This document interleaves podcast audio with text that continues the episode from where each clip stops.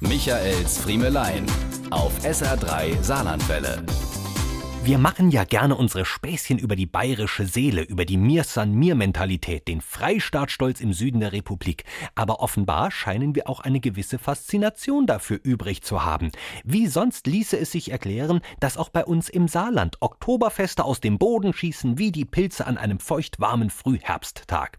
In den Kleidergeschäften ist eine neue Saison eingezogen worden. Ging es von der Sommermode früher nahtlos in die Herbst-Winter-Kollektion über, so stehen inzwischen ab Ende Juli Ständer mit Trachtenmode durch die Gegend und sie werden begeistert angenommen, denn immer mehr Menschen gehen zum Oktoberfest und haben es dabei nicht mal weit. Die Festdichte im Saarland ist inzwischen enorm.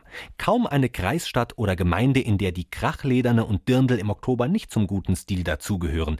Meist bekommt man schon im Januar einen Anruf von der Oktoberfestbeauftragten im Bekanntenkreis, die sich für die ganze Truppe um eine Tischreservierung im kommenden Herbst bemüht und passend dazu ab April auf ihrem Facebook-Profilfoto Foto im Dirndl posiert.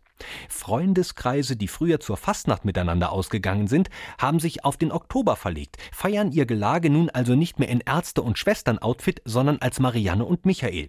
Firmen, die bis vor kurzem zur Mitarbeitermotivation noch einmal im Jahr per Bus zur gemeinsamen Maß gehen München düsten, kaufen nun eigene Boxen in den heimischen Bierzelten. Bierzeltbands, die einst ihr Geld nur südlich des Weißwurst-Äquators verdienen konnten, stehen nun auch in Merchweiler, Homburg, St. Ingbert und Co. auf der Bühne. Und Tennisfrauen haben endlich auch im Saarland eine weitere exklusive Gelegenheit, die Sonnenstudio gebräunte Haut nebst Gamsbad geschmücktem Gatten auszuführen. Auf, auf! Ozapft ist. Diese und mehr von Michaels Friemelein gibt's auch als SR3 Podcast.